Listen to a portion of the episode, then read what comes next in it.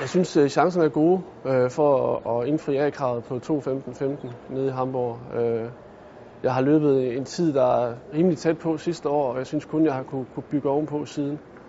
Jeg har dog været skadet sidste år, men, men til gengæld har min, øh, min vinterforberedelser øh, været, været bedre, end de har været tidligere. Øh, så jeg håber, at, at, øh, at det kan toppe øh, nede i Hamburg.